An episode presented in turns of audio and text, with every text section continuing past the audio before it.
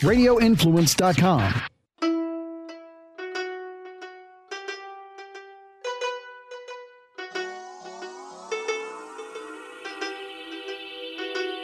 Hey guys, welcome back to Live Bold and Boss Up podcast for season three. What? I, can't, believe, it.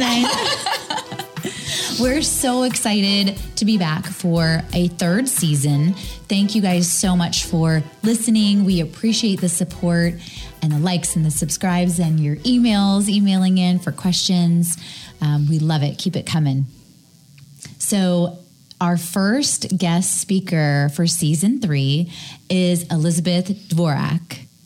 Um, we really got lost in the conversation with her. She's, I feel like she's an amazing storyteller. She is. She is amazing and just so inspirational, just as far as her story and how she created her company Mm-hmm. and being a mom and just kind of, you know, our, the ultimate boss, boss babe. Right. Boss babe. Boss babe. You had an accent there. yeah, I really liked how she was building a company while she had little ones running around at home. Um, that's really hard to do. I really admire that. And um, it was really great to hear how she kind of overcame her plateau and to really hear what the market is bringing. Um, you know, for for working in office or remote, and what that looks like, and what she's seeing firsthand. Right. It's changed a lot in the past two years, just with the whole marketplace and working remote. But um, as you'll find out in the podcast, we talk about how the whole working remote thing indefinitely is just really a myth. It's not going to stay forever. Um, Sorry. you know, Some people are especially yeah, like, really- wah, wah. Yeah. um, especially for the companies that are really big on culture and collaboration. You know, it, there's always going to be an in-person component to it. Yeah. So how do you adapt to that? You'll find out. I'm super excited. It was great talking with her. So Yeah. stay tuned. I want the listeners to really hear um, your story, like from a high level overview of, you know, you you started Workscapes and, you know, what is it and and why did you start it and just just to get that perspective of, you know, where where you're coming from. Sure. Sure. Be happy to. So so let's just dive right in. Share with us Workscapes and and just the history and how you came up with the idea, just from a high level overview. Love to, for the listeners to to hear that. Sure. Well, I, I really fell into the furniture business. So I, I love um, fashion. And uh, growing up, my dad picked out all my clothes. We had a daddy daughter. That was our thing to go do. And uh, with or without him, he just was meticulous about textiles and loved um, building homes and beautiful spaces. And so all, I think all these things were building in me as, a, as a, things that I, I love.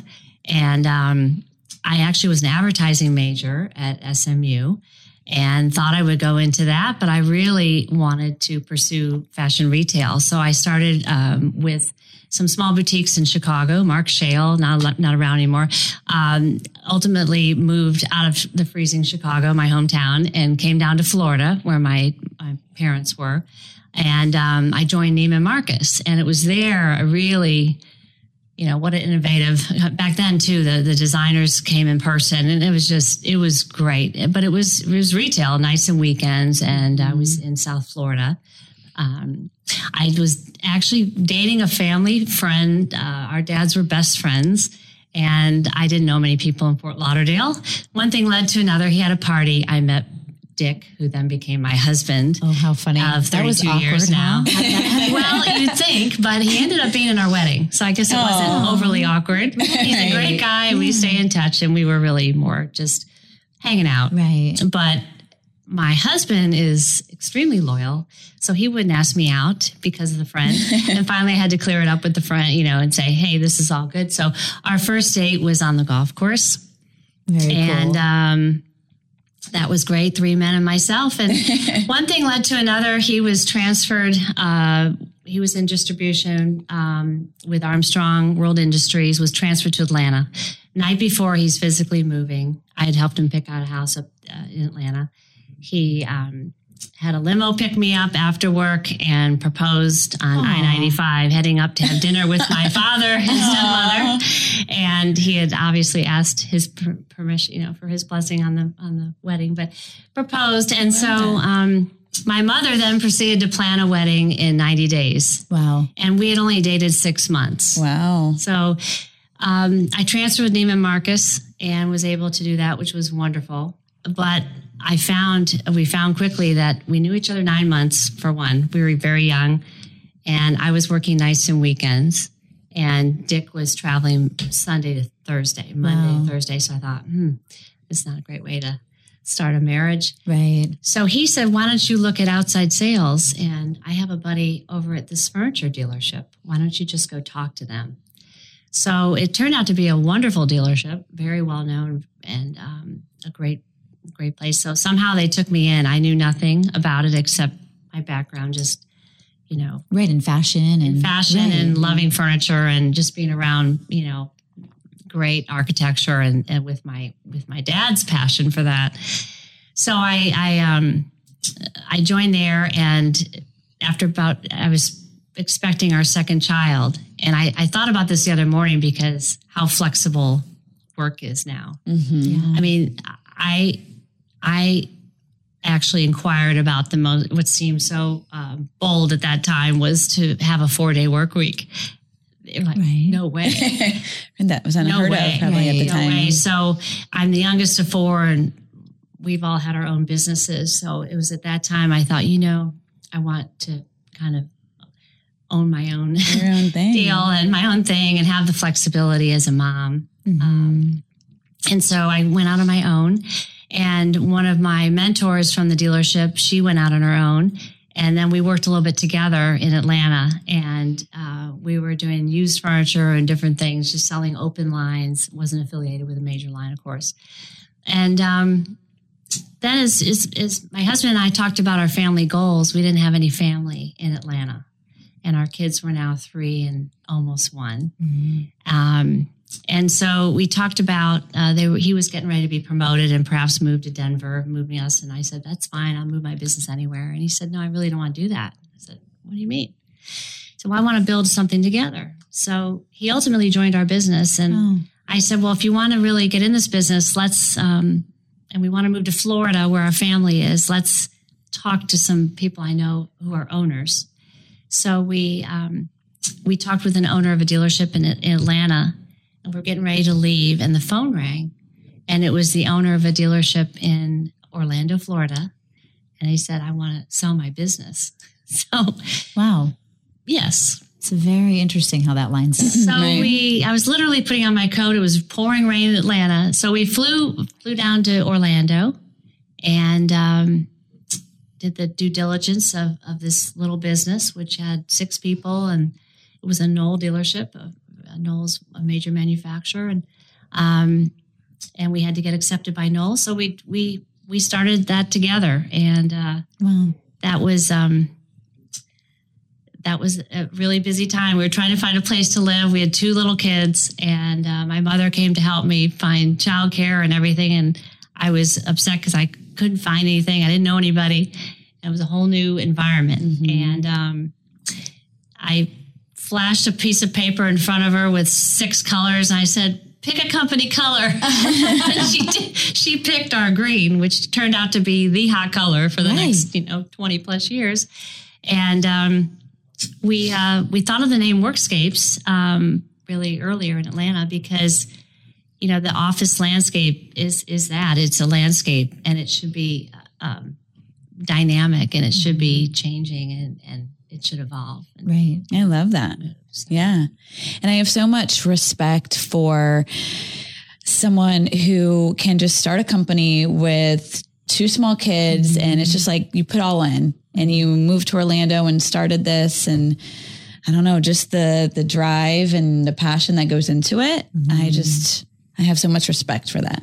Well, thank you. It's it's really been a partnership. Um, my husband and I we learned on our first date we could play golf together and get along, so we figured we could get along in the business. And we really have complementary skill sets. Uh, we have many in common, but we also have complementary ones. So he's he's really um, his background in business and, and operations has really helped. I'm more sales marketing front end, and so it's been a nice combination. And he's a tremendous coach and leader as well. And you know, you have the same. You have lots to talk about when you get home, but you have to shut it off. the Kids. Yes. Oh my gosh. Um, yeah, how is so it? we, you know, we started with Workscapes. It was when we bought the little business. It was um, the owner had sort of lost interest in the business, and so it had it once been pretty prominent with clients like SunTrust and Marriott, and, and so those were the first two I called. I I took my new cards and headed out to see these customers, and um, they they were somewhat disgruntled with the state of the business. So we slowly earned their trust and respect, and uh, we built the revenues there from under two million. Our second year, we did twenty three million, which was Wow. amazing. And um, we also hired a head of business development who ended up with us for many many years. She was with an architectural firm there and was very credible because we have no.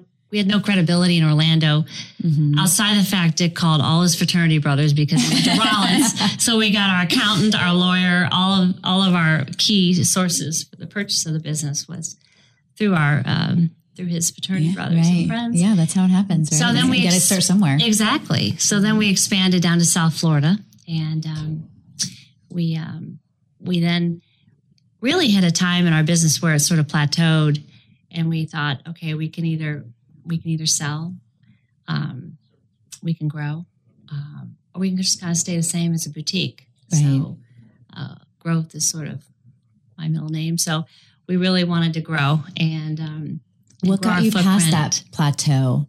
I'm I'm curious. Like as a business owner, right? You're, we're Mm-hmm. always trying to grow, and then yeah, inevitably you're going to hit a plateau. Um, how did you get over that? Well, you know, there's a phrase, wise men seek counsel. And for so many years, it was sort of uh, Dick and Elizabeth hands on doing everything. And we, we had a consultant in and he said, where, where's the rest of your leadership team? I said, well, You're looking at it. you're looking at it. You know, we, we've done pretty well so far.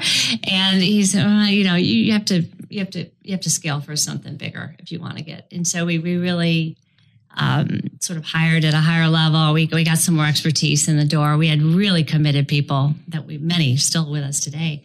And um, just really was focused on our goals of how how you know now that we kind of made that decision and took that jump how you know what size do we want to be what do we, is bigger better or is just better better Right. and, and and how do we want to how do we want to grow this company and so we've we've learned a lot over the years and um and then in 2011 so we've, we've started the business in 1998 and 2011 we were um, really wanted to grow that statewide footprint. Um, and we were introduced to herman miller.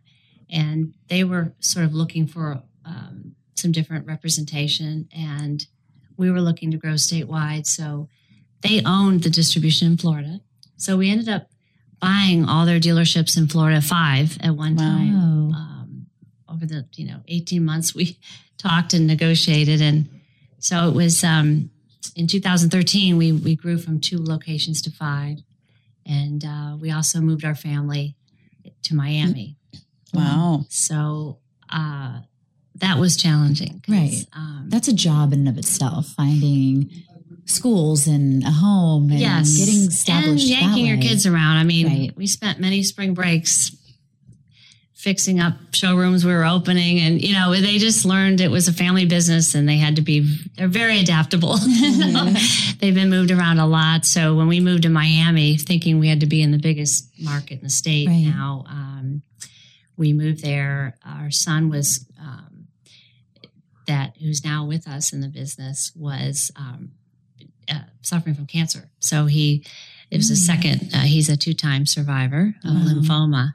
so um, that was probably the most challenging and that's the biggest question i get is how did you how did you and dick keep going through that Right. Right. because when we were negotiating the purchase of the five dealerships from herman miller he was in the hospital off and on and um, so i was literally taking calls in the Wow. you know just keeping him company in the Right. in the in florida hospital down the street Wow. from our office. So it was a very challenging time and getting him off to college, which he ultimately did start on time and he finished in four Okay. years and he was uh, pitcher um, um, in, in college and loved baseball, Nice. but uh, his senior year it came back. So we dealt with that, and then the other two moved down to Miami, which was quite a change for them, but turned out to be a great move. And then most recently, in 2018, um, we sold our Miami location, which afforded us the opportunity to move to our other any of our f- other four locations Right. and we chose Tampa. And uh, we chose Tampa because we wanted to. Um, we it needed some leadership here, and we wanted to really be um, grow this team and this market, and we felt the timing was right, and we made Tampa our headquarters. I think you're spot on with that. So- I mean, we're, we're happy you came here. yeah, absolutely. So now it's almost been 25 years since you started Work, Right. Workscapes. Congratulations. And you've Thank had you. so much success. And I'm sure just within the past two years, the whole workplace has changed a lot. Like, how have you had to adapt to that? Just changing culture from all these companies that are going through changes. Like, it's what what have you had to do? Well, a key uh, change in our company that allowed us to serve our customers better was changing, uh, really adopting a system called EOS, and it's based on the book Traction by Gino Wickman, and it's an entrepreneurial operating system. Because you asked how we grew, you know, how how did we make that leap to that Right. next stage of business, um, the stage two business, and um, we realized that we needed some structure. We had very committed people, but we didn't necessarily have defined roles where people knew where their jobs started and stopped. And so we sort of started with our own selves and we um, hired a professional a consultant, an implementer of EOS to come in. And we started this in Miami and we're continuing with the same consultant. He was just here uh, a couple weeks ago. We've uh, technically graduated from the program, but we're very dedicated to it. And basically, it brought structure, um, but yet didn't compromise our entrepreneurial spirit. And so it has tremendously improved communication, up down communication. We have a certain way we lead our meetings. It's all very um, consistent. And so people feel with multiple locations, they feel they're in the know. Right. Everything's very open and honest, very transparent. We have regular company updates. We share all, all information with our employees. And we made the conscious decision at that time, four and a half years ago, to really take great care of our employees. And I think when you do that, they're going to take great care of our customers. Mm-hmm. And we've, our first part of our career, you know, my career, I was always the customer's king. Whatever needs to be done, I'm, I'm, I'm doing it. We're all doing it. We're mopping the floor. We're doing whatever the customer needs. But in reality, you know, we really need to take good care of our employees and our staff. Mm-hmm. And so it was a tremendous move because I feel it was transformational in our culture. And we really updated our mission, our vision, our five core values. We hire around our, our five core values. Right. Sometimes we let people go and be happy somewhere else around our five core values because not everyone's going to align with them. Right. Mm-hmm. Mm-hmm. And so when they do align, it's just harmonious because you have everybody rowing in the boat. You know, you have everybody knowing their why, why they're doing this and, and what, what we're here to do. And they're taking good care of each other. So from the pandemic standpoint, we really, I mean, I say my title is chief encouragement officer because it's really what we spent a lot of time just making sure that our employees were okay, Right. had the tools they needed, um, and and could just. There's so many situations with families, and and so too with our clients. There's such a wide spectrum of what um, people are doing, their situation. Um, a lot of companies aren't based here, so they were subject to the policies that they wanted to do from you know New York or Chicago or so even though Florida was more open they weren't open because of the policies of you know of the corporate policies. Mm-hmm. So we just took a very case by case approach to mm-hmm. finding out what our clients needed and then helping them navigate through the pandemic. And then what does the workplace look like? Well it's changed. Right. Talk to us about that because you're in hospitality, you're in corporate America, you're in hospitals, right? Mm-hmm. So you see many different industries and you've seen them, like you said, go through COVID and just different changes, and even even in 2022 now, you know, things are still changing, right? Yes. So, talk to us about the just the the workforce, the you know, what does that look like now? What have you seen? Well, I'm sure you've read a wide range of things from Mm-hmm. the office is dead to everyone's going to work from home. Right. Which is a myth. I think it is. Mm-hmm. And I think it's depressing after a while to work solely at home. It's also hard to kind of be your best and get the work done. So, Mm-hmm. You know, the office is becoming this um, community center, this town center where it's a compelling, dynamic, exciting place, ideally, that supports the work that that particular company does and those people do. And it's a very human centered approach. But it's based on a lot of research. And our main partner, Herman Miller, they are stellar at workplace research. And so we lean a lot on their research, but um, and their findings. But really, the three reasons people are going to, you know, come to that workplace is for community socialization. I mean, we need it. We're wired that way. Mm-hmm. We're wired to be with other people. And um, uh, the second reason would be for individual focus. And we loaned task chairs, Herman Miller high performance seating, out to a lot of architects and designers during the pandemic Did you? Yeah. we delivered them to their homes because they were at their dining room table with kids running, you know, crawling underneath, and the work had to still get done. Right. It's very distracting. So Yes. the office will be a place for individual focus.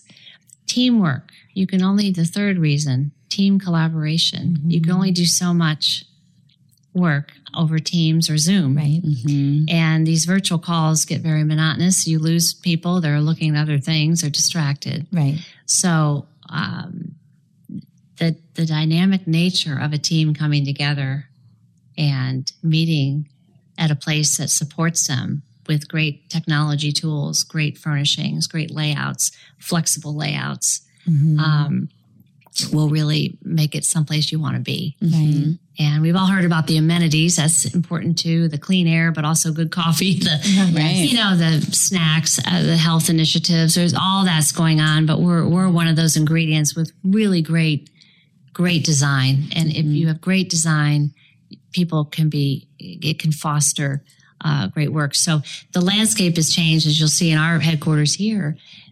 You know, a lot more small meeting rooms, a lot more huddle spaces, phone booths Right. that just give people a lot of choice Mm-hmm. no longer is, and this was happening before the pandemic.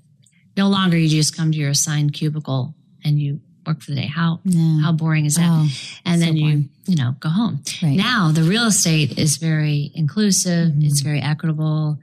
You can use the entire footplate Mm-hmm. uh, footplate um, ideally. Right. Mhm. Well, what I love too, whenever you were showing us around your office, which is beautiful, is the um, areas. They're all, you can take down the walls, you can move them around easily because in this ever changing like workplace right now, I think everyone has to be adaptable. So having that capability where you don't have to like tear down walls Yes. is like important whenever you're considering a space and I don't Well, know. even with all the great research, how are we supposed to really future proof a space? right. Right. And so a lot of our content this past year and our blogs and different different things we've been communicating to our clients and and how uh, to, to the, our audiences is really around this elastic interior Mm-hmm. and to create a space that's really just a shell and then the inside comes to life with very portable modular pieces Mhm. that look great and look substantial and permanent but they can be changed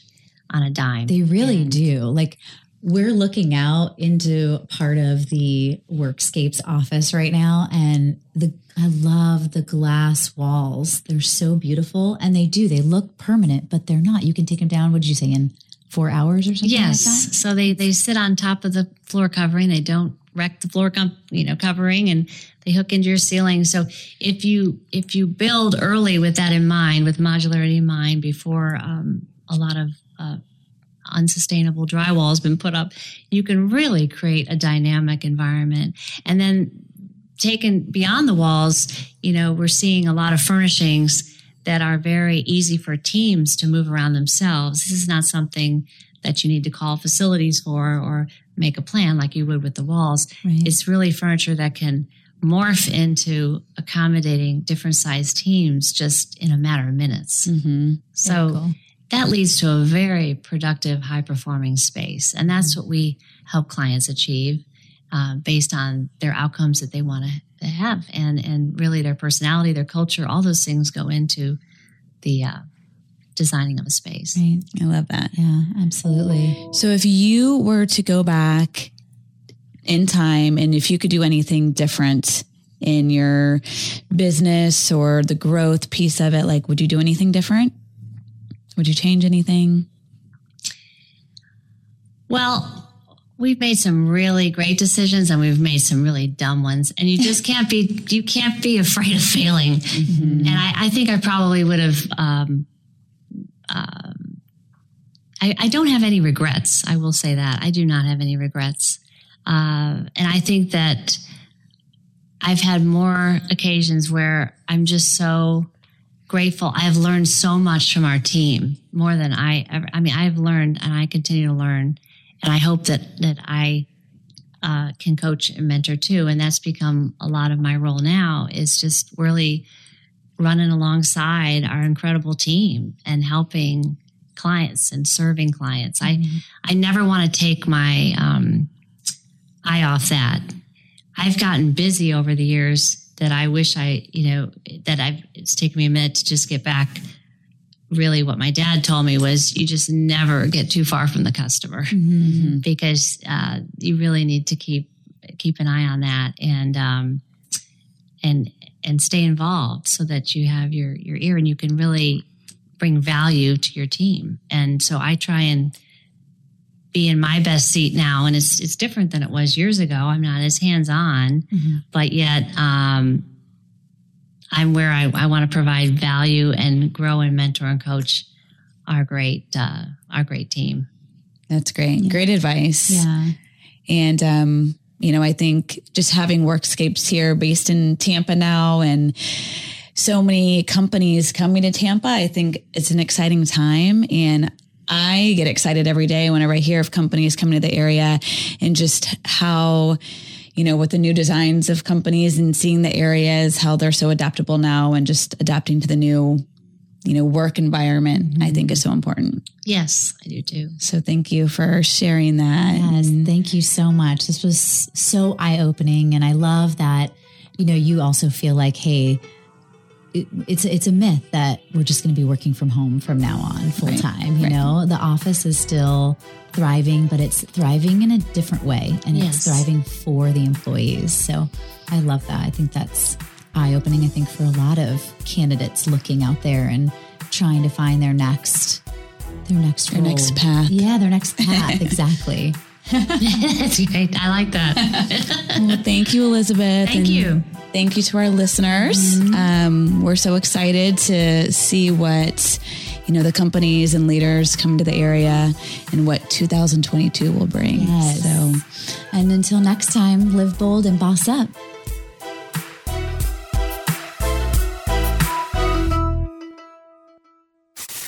This is an In the Trenches with Ian Beckles quick fix on Radio Influence. the Bucks really only gave us about two minutes of satisfaction in that game yesterday. No more than that. The Buccaneers from Jump Street, they came out, they ran the ball a couple times, punted, and from that point on, they were gone, they were done. And they really didn't come back in the game until the end when, let's be honest, people, I'm just gonna be as honest as I can. The Rams let us back in that damn thing, okay? The Rams should be kicking themselves today for letting the Buccaneers back in that damn game. Seriously. Because at the beginning of the game, and if you guys don't believe me, you can go back and listen to Beckles and Retro all last week. This is my whole thing. This is my whole thing. We don't match well against the Rams up front. Our offensive line against the Rams defensive line is not a good matchup. Does anybody think that that was wrong now? And I said on Friday, the reason why the Buccaneers are going to lose this game is because the Rams are that much better up front on defense. Is anybody saying that's not the case? Because listen, the Bucks lost by three points. Not a big deal. But you watched the game, didn't you? The Buccaneers, they play the Rams 10 times, I'm not sure the Bucks win more than twice. And I'm, I don't think I'll say that about a lot of different teams and this Buccaneer team. Now, obviously, with Tristan Wirfs not being in the game, and once again, this is not me talking after the fact. I do have a radio show on 95.3 WDAE. You can listen to every day from 3 to 7, and I say the same things. Without Tristan Wirfs, I don't like the Buccaneers' chance. With, with Tristan Wirfs, I like their chances. If you guys don't think that offensive line play is that important, put Tristan Wirfs in that game yesterday, and the Buccaneers are a completely different team. And the reason why we lost that game is because of the trenches, period. Now, you know, this, this uh, podcast is called In the Trenches for a reason. You literally win that way. Look at all the playoff games. Everybody wants to talk about these high flying quarterbacks. 16 13 playoff games? That's not won by quarterbacks. That's won in the trenches, period. In the Trenches with Ian Beckles can be found on Apple Podcasts, Stitcher, TuneIn Radio, Google Podcasts, and RadioInfluence.com.